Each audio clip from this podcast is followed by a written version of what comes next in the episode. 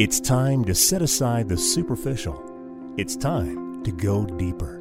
It's time to engage in truth. Here's John Bornschein.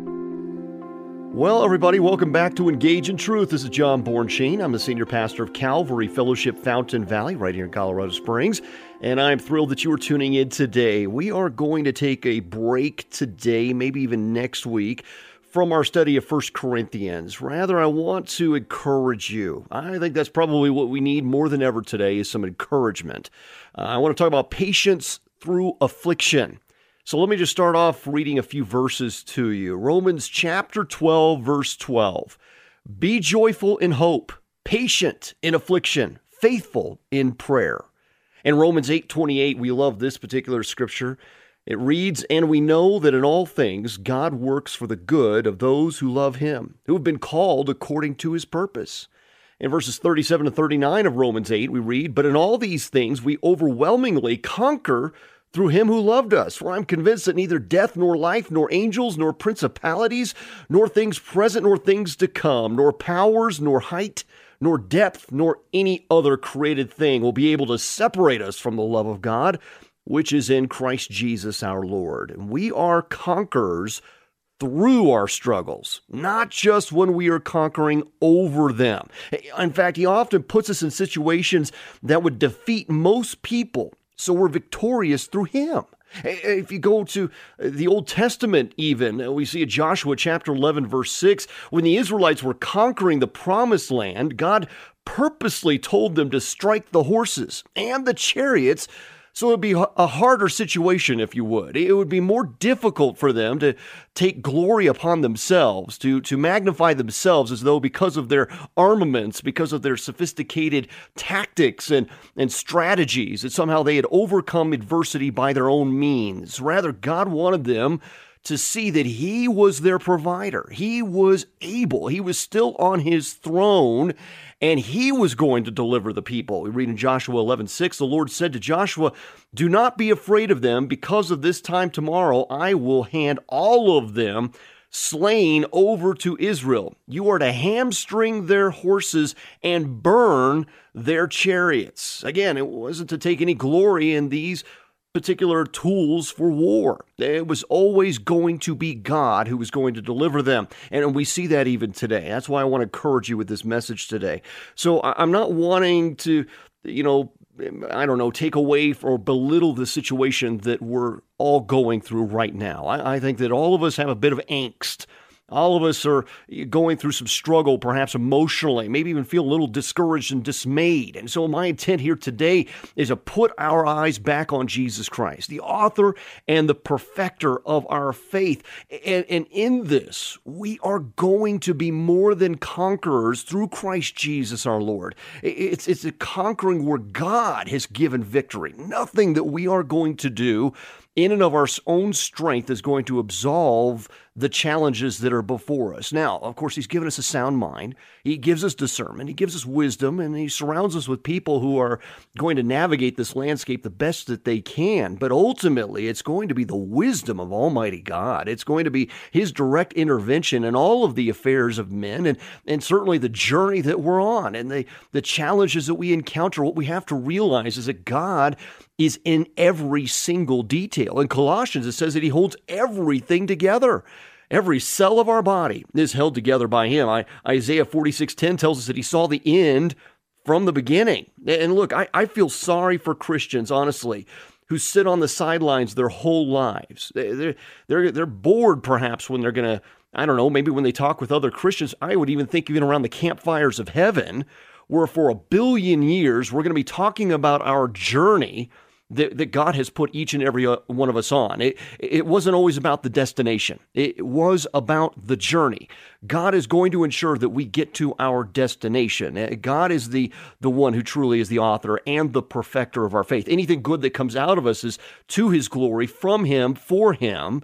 And, and so we have to have this boldness, this, this courage that comes out of us that God has told Joshua to do faithfully when going into the promised land. I don't even think that's self manufactured. I really believe that's a, a, strength of the Holy Spirit to take confidence in He who is able, He who delivers. So we are in for a journey. And we should expect that this journey is going to be filled with some trial and tribulation.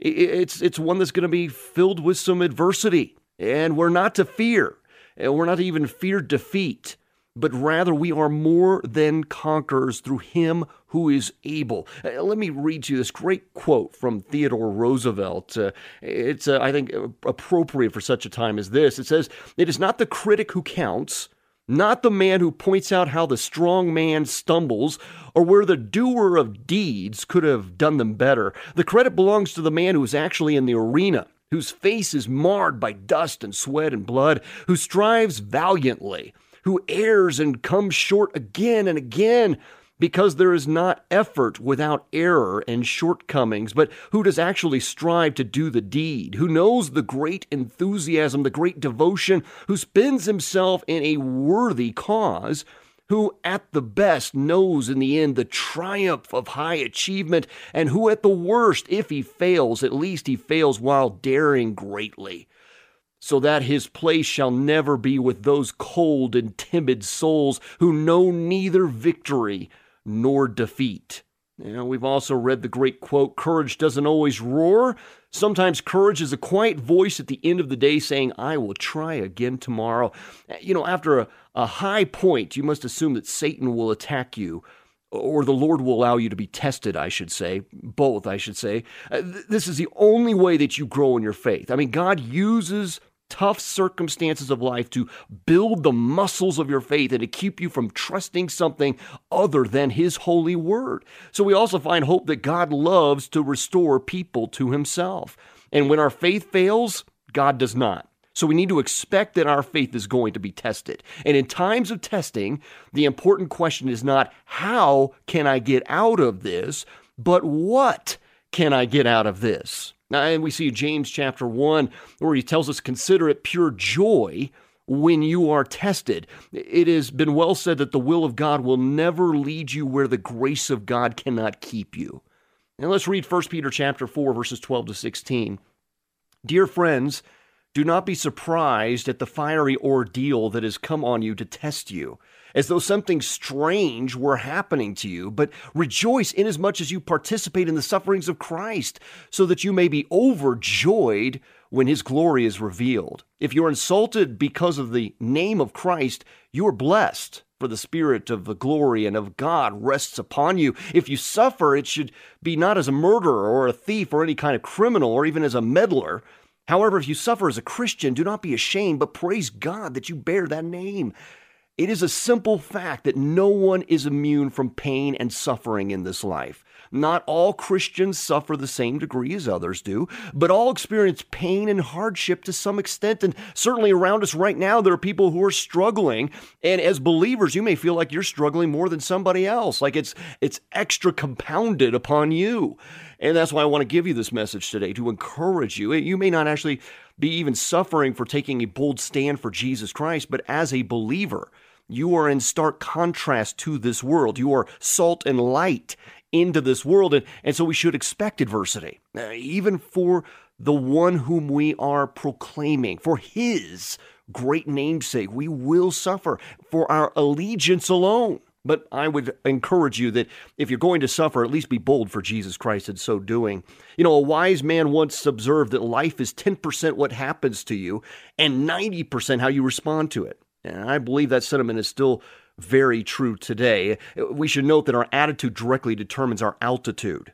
Our attitude directly determines our altitude. So, First Peter was written to uh, the early first century Christians who were beginning to endure great trials because of their faith. And indeed, the whole book deals with either directly or indirectly with this single theme. And the apostle has already mentioned suffering near the opening of his letter. Let me read that to you again. First Peter chapter 1 verses 6 to 7. In all this you greatly rejoice, though now for a little while you may have had to suffer grief in all kinds of trials.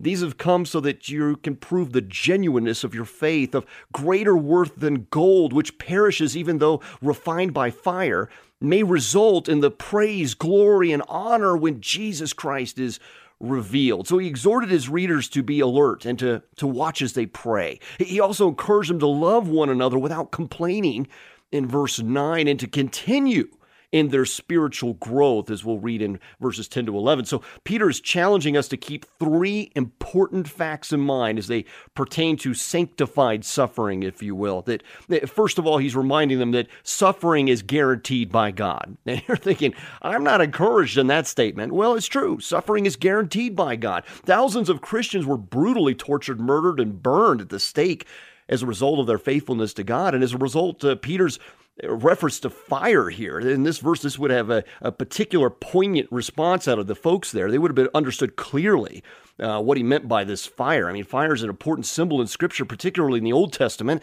It, it consumed the sacrifices that were presented to God in Leviticus chapter 3, verse 10, and First Corinthians, or excuse me, First Kings chapter 18, and it spoke to of, of God's nearness to the people right? I mean, we see that uh, throughout the Old Testament, uh, especially in the wanderings of the Hebrew people, the manifestation there of the almost the Shekinah glory of God, this divine fire by night in Exodus chapter 13, verse 21. And, and it reminds us of the holiness and awesome purity of God as well, that God judged the wicked cities, even Sodom and Gomorrah, by raining fire down upon them in Genesis 19, 24. So it was a powerful, purifying agent, this thing of fire. And it is also used to test and strengthen materials that are placed in it. So fire consumes almost anything. It's quite destructive, but in short, it's a tremendous source of power. So in this verse, uh, Peter urges his hearers to not be surprised when intense trials and suffering come their way. Even from the Greek word that's translated strange, you could interpret that as shocked or even astonished. So our Lord reminds us that we will be persecuted because he was as well. And so we're in good company. That path has been uh, beaten down ahead of us. We're, we're going down the same path with our Lord. If he struggled also, we will do likewise, according to John 15 20. So indeed, we live godly lives. And as we do so, we should expect adversity. Even though it may look like everybody's going through adversity, sometimes it may feel like yours is extra uh, compounded, perhaps extra strong, and and while somebody else seems to be just you know skating by, right? And we can read this from 2 Timothy three twelve that we are not to grow discouraged in that. I mean, fire tries gold, but min- misery can try brave men. So he also tells us that suffering is graced by glory. Suffering is graced by glory, verses 13 and 14. So pain is profitable. The apostle Paul said it he wanted us to know the fellowship of his suffering in Philippians 3:10. Too many Christians seem to base their responses to pain and suffering solely upon emotions and feelings in the midst of intense pain. No one feels like rejoicing in that. I, I mean, we'll just be honest. The, the response Peter calls for is based upon a this idea that it's not just by choice alone, it's, it's, it's, you know, we, we have to have knowledge of God's word to stand upon a solid rock because we can't be led by personal feelings. I mean, we can choose to give in to those feelings, we can choose not to give into those feelings, but ultimately, we need a firm, solid rock upon which we stand. The knowledge of truth must uh, prevail within our minds. James gives us a, some great insight into this aspect of suffering when he says, My brethren, count it all joy when you fall into diverse temptations in James 1 2. The Greek word rendered count is a verse that means consider or reckon. You see, the early church faced fierce persecution, but they responded with rejoicing because they had been considered worthy to suffer for the cause of Christ. You go to Acts chapter 5, verse 41 on that. They, they felt it was almost a blessing to say we also have been chosen, allowed by God to go through persecution. Glory be to God. And we should remember that God never sends us anywhere where, we go the, through life where we're not with Him. I mean, we can't be in such a pit so deep that He's not there. We can't be in an ocean so wide and so vast that He's not there. Uh, God is with us, and the and the psalmist said that as well. How I can't go high enough to not be with you, and I can't go deep enough to not be with you. Even to death itself, you're still there. So he was with three Hebrew children. Uh, this is Almighty God. He's with three Hebrew children as they endured a literal fiery furnace in Daniel chapter 3. And he was present with Paul as he faced the hostility of unsympathetic rulers in 2 Timothy chapter 5. So we need to remember that God is with us. Uh, suffering for Jesus Christ is also graced because the spirit of the glory of God rests upon us. I mean, when Stephen was falsely accused and was taken before the council just before he was stoned, the people saw the glory of God and it was resting upon him. As they saw his face, it was likened to that of an angel. From Acts chapter 6, verse 15, Polycarp was able to face a martyr's death at the age of 86 because of God's glory. Uh, when the aged man was given the last chance to renounce his faith, he replied, For 86 years I have served him, and he never did me any injury. How can I blaspheme my king and my savior? Uh, the glory of God rested upon him and helped him through his literal fiery trial. So uh, scholars believe that this is also a reference to the Shekinah glory of God. And thirdly, we have this expansion of ministry that tends to come through suffering. Right now is the most opportune time for people to see the light, the hope that's in us. That suffering for Jesus Christ is also graced by glory because God expands our ministry through it. And I'm convinced that my spiritual growth was accelerated through enduring pain and hardship for the cause of Christ. I, this is one reason why Peter said earlier that suffering was more precious than gold is, is to those who suffer. I, I mean, 1 Peter 1 7, I, I don't know how you get any clearer than that, that we're to embrace this. This is almost a gift from God to purge the impurities from us as a refiner's fire does. So, this is also to strengthen our faith. It's suffering because of our testimony for Jesus Christ leads to God's glory because it causes us to trust in Him even more. I, we never really know how strong our faith is until it's tested. You know, Dr. Adrian Rogers, the late Dr. Rogers, has said that a faith not worth testing is a faith that is not worth trusting. You know, C.S. Lewis once remarked that God whispers to us in our pleasures, speaks to us in our conscience, but shouts in our pain. It is a megaphone to rouse a deaf world. So as we commit to the guarding of our souls and, and alignment to his will, we are expressing our explicit trust in his loving care. And that needs to be more so now than perhaps ever before. And this is where everything we learned as you've studied God's word needs to be put to practice right now. Not to grow weary in doing good, not to give up on the faith that has held you steadfastly through all that you've been through in this life. Now is the time where we dig in deep and, we prepare and we weather the storm and we push in and we trust God wholly fully. A fifth reason through all of this is that sin is revealed. It's it, the suffering results in glory uh, because it, it causes us here to see sin for what it really is. That it must be purged.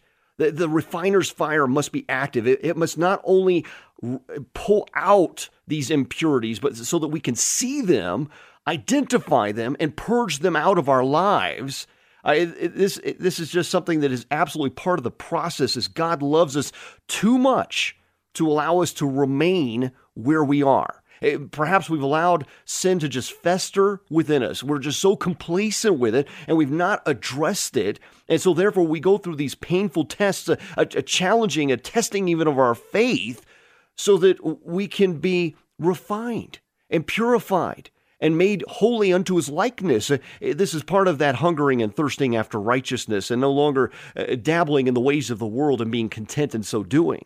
So, a sixth reason is that we need to put our eyes on the prize. Our, our suffering is, is filled by God's glory, and it's because it causes us to yearn and long for our heavenly home ultimately. I mean, according to Scripture, we're already seated with Him in heavenly places in a spiritual sense right now from Ephesians chapter 2, verse 6. But one day we will be with Him physically, never to be separated from Him. As we see in John 14, 1 to 3. You know, I'm, I'm often drawn to uh, Revelation, and you see in Revelation chapter 7, you see a multitude gathered before his throne praising him. And what drives our minds crazy is that's almost written like it's in the past tense. And it's because God is atemporal that as if this thing has already occurred, but we just haven't caught up to it yet. All right, so we need to put our eyes on the prize that Jesus Christ is coming. And all of these aches and pains in our world are only going to accelerate, and we, the church, must be prepared like never before. We, we have got to uh, be uh, get our grit and our fortitude and our perseverance, not in our own strength, but in Jesus Christ our Lord. And he will prepare us and protect, even as we read in Psalm 91. He will protect his people, he will protect his church. It doesn't mean we're not going to, we're somehow impervious to struggle and difficulty, though. And, and what happens through all of this struggle that, that we find what we're made out of. We find that our, our faith is truly being tested and strengthened through all of this. God knows exactly what he's doing. And we think about it finally in this is a thing about it from a war stories perspective. Uh, our suffering is an opportunity to experience God's glory because it, it follows the pattern set for us by our Lord Jesus Christ. His attitude in suffering is, is the one that we'd all do well to imitate especially as we look at it more closely. Here, here we read in 1 Peter chapter 2, verses 20 to 25. But how is it to your credit if you receive a beating for doing wrong and endure it? But if you suffer for doing good and you endure it, this is commendable before God. To this you were called, because Christ suffered for you, leaving you an example that you should follow in his this is commendable before God. Let's continue on. 1 Peter chapter 2 verses 19 to 20. For it is commendable if someone bears up under the pain of unjust suffering because they are conscious of God. But how is it to your credit if you receive a beating for doing wrong and endure it? But if you suffer for doing good and you endure it, this is commendable before God. You see, Peter's point here is that no Christian should ever suffer because he or she has failed to exhibit the compassion and love of Jesus Christ to others. A, a militant Christian it brings difficulty on themselves, quite quite honestly there. So it's time to be bold and wise, but that's different than being arrogant and foolish. Uh, that's where prayer comes in. And in verse 16 of our text, Peter summarizes his argument for suffering in a godly manner. And he says, Those who suffer because they are sincerely following Christ are called upon to rejoice and not be ashamed in this. He says, For however, if you suffer as a Christian, do not be ashamed but praise God that you bear that name. So the word rendered ashamed refers to a feeling or an attitude that would prevent a person from doing a certain thing. And, and, and Peter is, is remembering the time when he's perhaps, I always assume here, maybe he's remembering the time when he was ashamed of our Lord. He was afraid to be identified with him in Matthew chapter 26, 69 to 76. So he had learned that lesson the hard way. And, and I believe that his heart here is that we don't re- do that same thing. Uh, God's glory rests upon us. And we can boldly affirm our, our Lord Jesus with a rejoicing heart, even in the midst of pain and suffering. As this world seems to be spiraling out of control around us, this is the time when God should be hearing our, prayer, our praises, our, our worship, our prayers boldly, faithfully not not succumbing to the fear mongering in our culture is you're going to hear that. I mean you can't uh, watch television or look, look at your social media uh, without feeling a sense of dismay. And that's for not for the believer. The believer needs to put their eyes on jesus christ.